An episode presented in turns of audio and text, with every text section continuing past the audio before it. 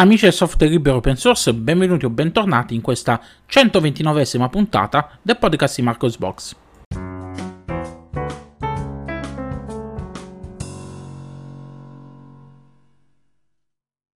E rieccoci qui in questa nuova puntata del podcast di Marcos Box a commentare con voi le principali notizie del mondo del software libero e open source. Questa sarà una puntata davvero striminzita perché lo sapete, ormai eh, agosto è alle spalle, mm, sono periodi quelli eh, estivi, quelli delle vacanze in cui anche i programmatori decidono di mettersi in panciole e non, e non lavorare, e hanno anche ragione tutti quanti. E quindi ci sono state pochissime notizie dal mondo dell'informatica, del software libero e quant'altro in queste, in queste settimane.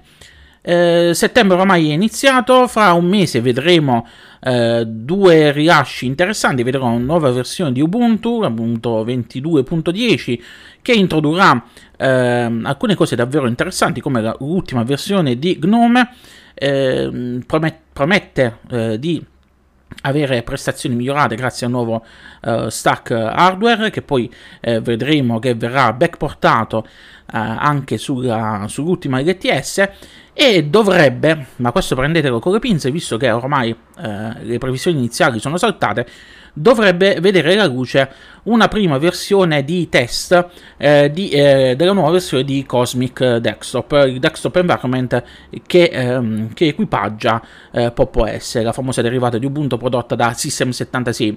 Il nuovo il, il, nuovo fork scritto in Rust, cioè anzi il nuovo desktop environment, chiedo scusa, scritto in Rust, eh, realizzato dai ragazzi di, eh, di System 76 per Pop OS, doveva vedere una prima versione, un primo rilascio eh, di testing ovviamente, quindi eh, embrionale eh, durante i mesi estivi, però così non è stato e da quel che vedo eh, le cose sono andate un po' per lunghe.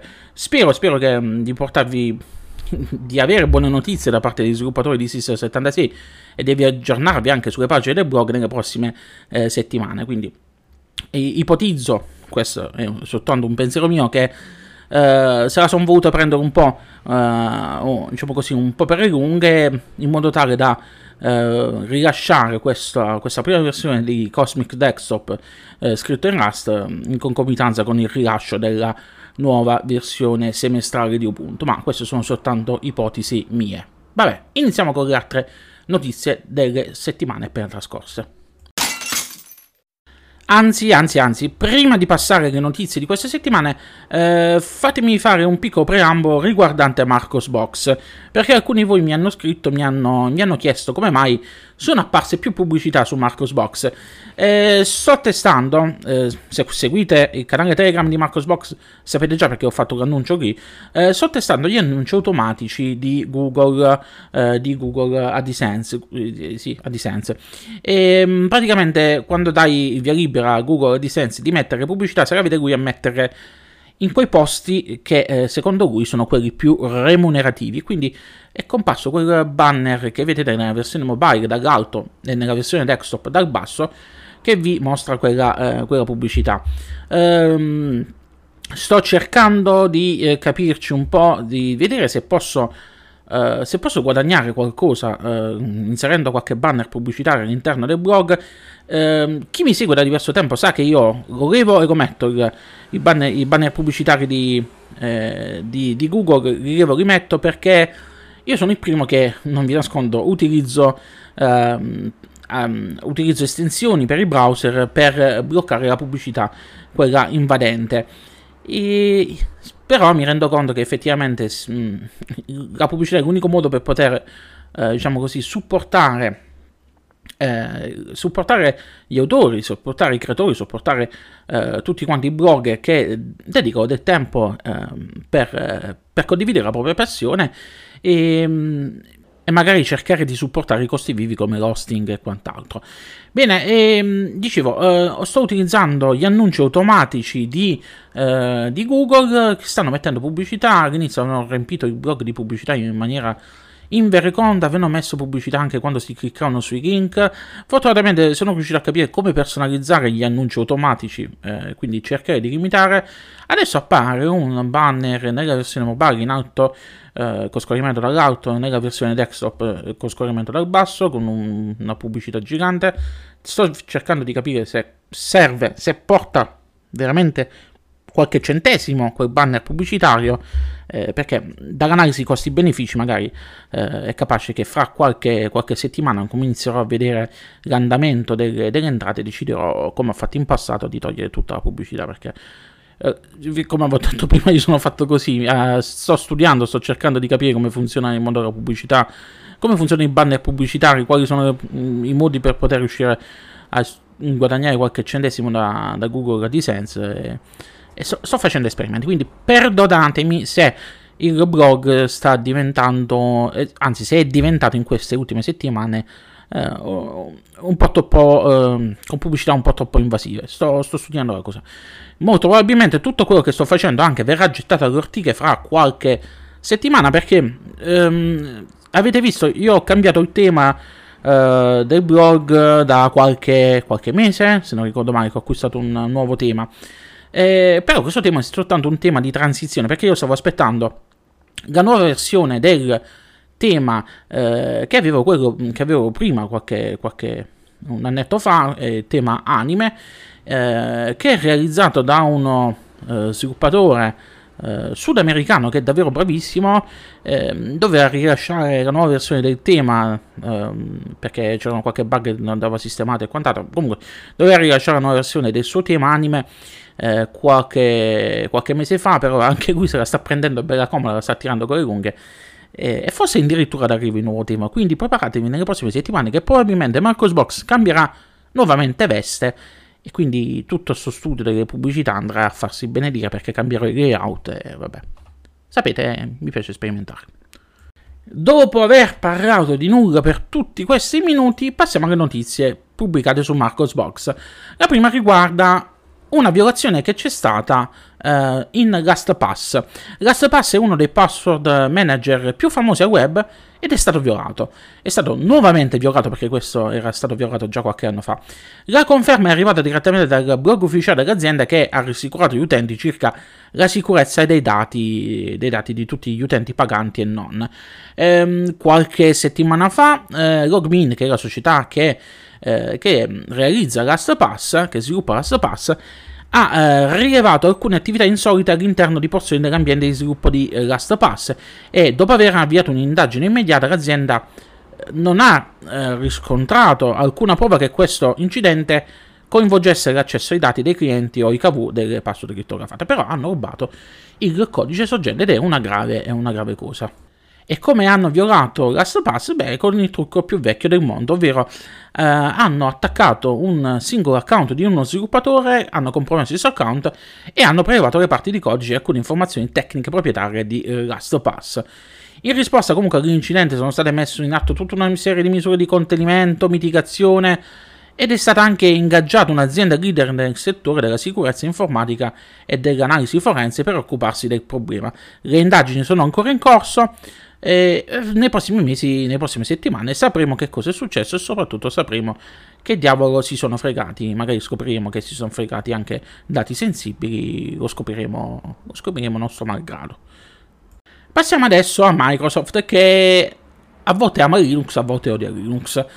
Microsoft si appresta a ritirare il client desktop di Microsoft Teams per Linux fra 90 giorni e quindi uh, ad inizio dicembre 2022. Tutto verrà sostituito con una Progressive Web Apps. Eh, stando alle dichiarazioni di Microsoft, questa scelta è dettata dalla volontà di offrire agli utenti Linux di Microsoft Teams funzionalità come so, gli effetti di sfondo, le reazioni, la visualizzazione delle gallerie, eccetera. Insomma, tutte le funzionalità che siamo già abituati a utilizzare su Windows, eh, di poterle sfruttare anche su Linux. E a, a detta di, eh, di Microsoft, il modo migliore per offrire tutto questo è quello di offrire Microsoft Teams per Linux come web app progressiva. Eh, la web app progressiva di, di Microsoft Teams eh, ehm, verrà, arriverà eh, quindi entro la fine del, dell'anno e, e, consentirà a Microsoft di poter spedire le ultime funzionalità di Teams più velocemente e aiuterà quindi anche a coprire, come abbiamo detto prima, a, colmare le lacune esistenti tra i client desktop di Teams su Linux e quello eh, per Windows. C'è una cosa, una cosa, molto brutta che riguarda questa notizia, ovvero che eh, Microsoft, la Progressive Web Apps di Microsoft Teams per Linux sarà compatibile soltanto con i browser eh, Microsoft Edge e Google Chrome.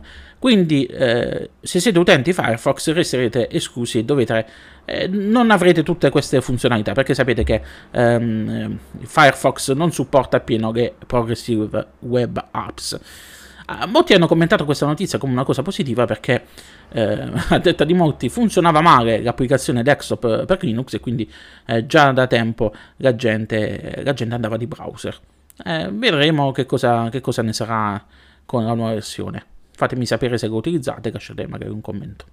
Restando in tema applicazioni, c'è una notizia che eh, farà piacere a moltissimi di voi all'ascolto ed altri invece eh, farà inalberare perché, perché, ci sono stati dei trascorsi poco piacevoli con, un, con di quello di cui vi sto per parlare.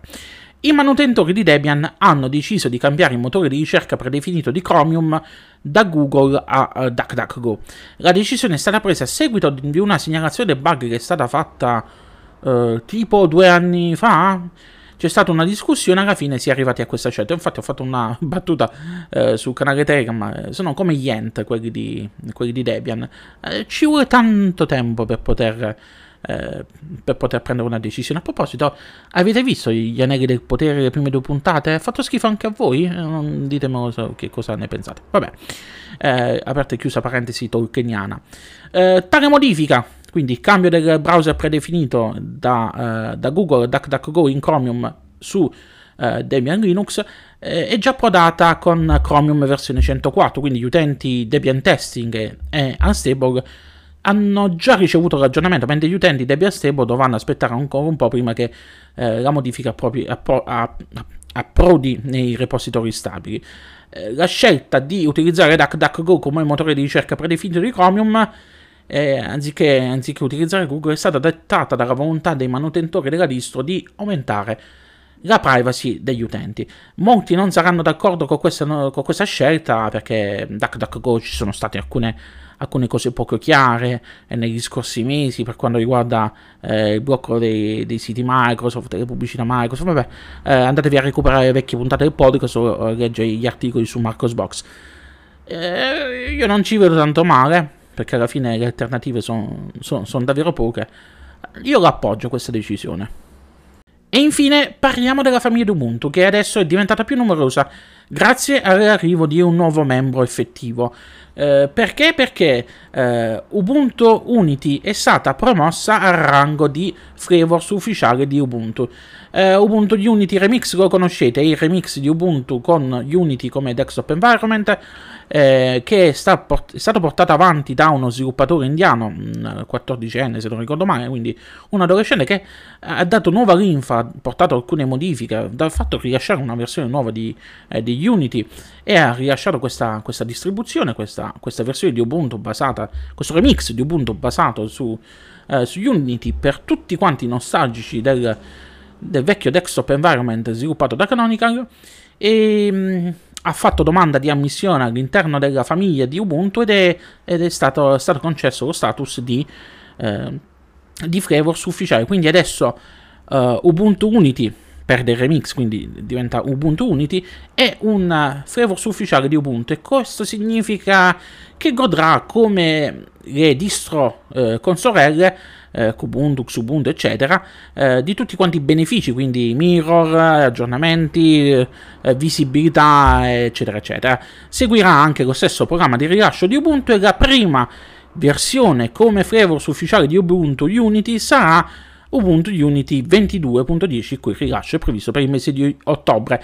Non sono ancora state pubblicate le, ehm, le daily, eh, sto registrando questa puntata giorno 4 settembre, non mi sembra di aver visto ancora su, sui server eh, ufficiali di Ubuntu, ma arriveranno a breve, stanno costruendo le immagini, quindi dovrebbe, dovrebbe arrivare a breve su, su cdimage.ubuntu.com. Che dire, complimenti a questo sviluppatore che che ha portato avanti questo progetto e complimenti a tutti quelli che l'hanno supportato e che hanno fatto realizzare questo, questo miracolo, diciamo così. Voi la proverete? Siete anche voi dei nostalgici di Ubuntu Unity? Fatemi sapere con un commento.